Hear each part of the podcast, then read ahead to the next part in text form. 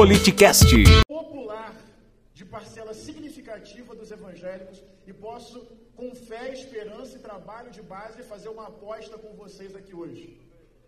Os evangélicos farão ano que vem parte da derrota de Bolsonaro nesse país. Não vamos generalizar, não vamos descartar, vamos dialogar com o povo que luta para sobreviver e vamos afirmar um pacto pela democracia e pela justiça social. E para concluir, falei do filme, falei da necessidade de dialogar com a base evangélica, mas se vocês me permitem, eu quero terminar dizendo o seguinte, com toda seriedade. Bolsonaro mataria Jesus hoje. O bolsonarismo se alimenta do ódio. Arroba Politicast, underline BR.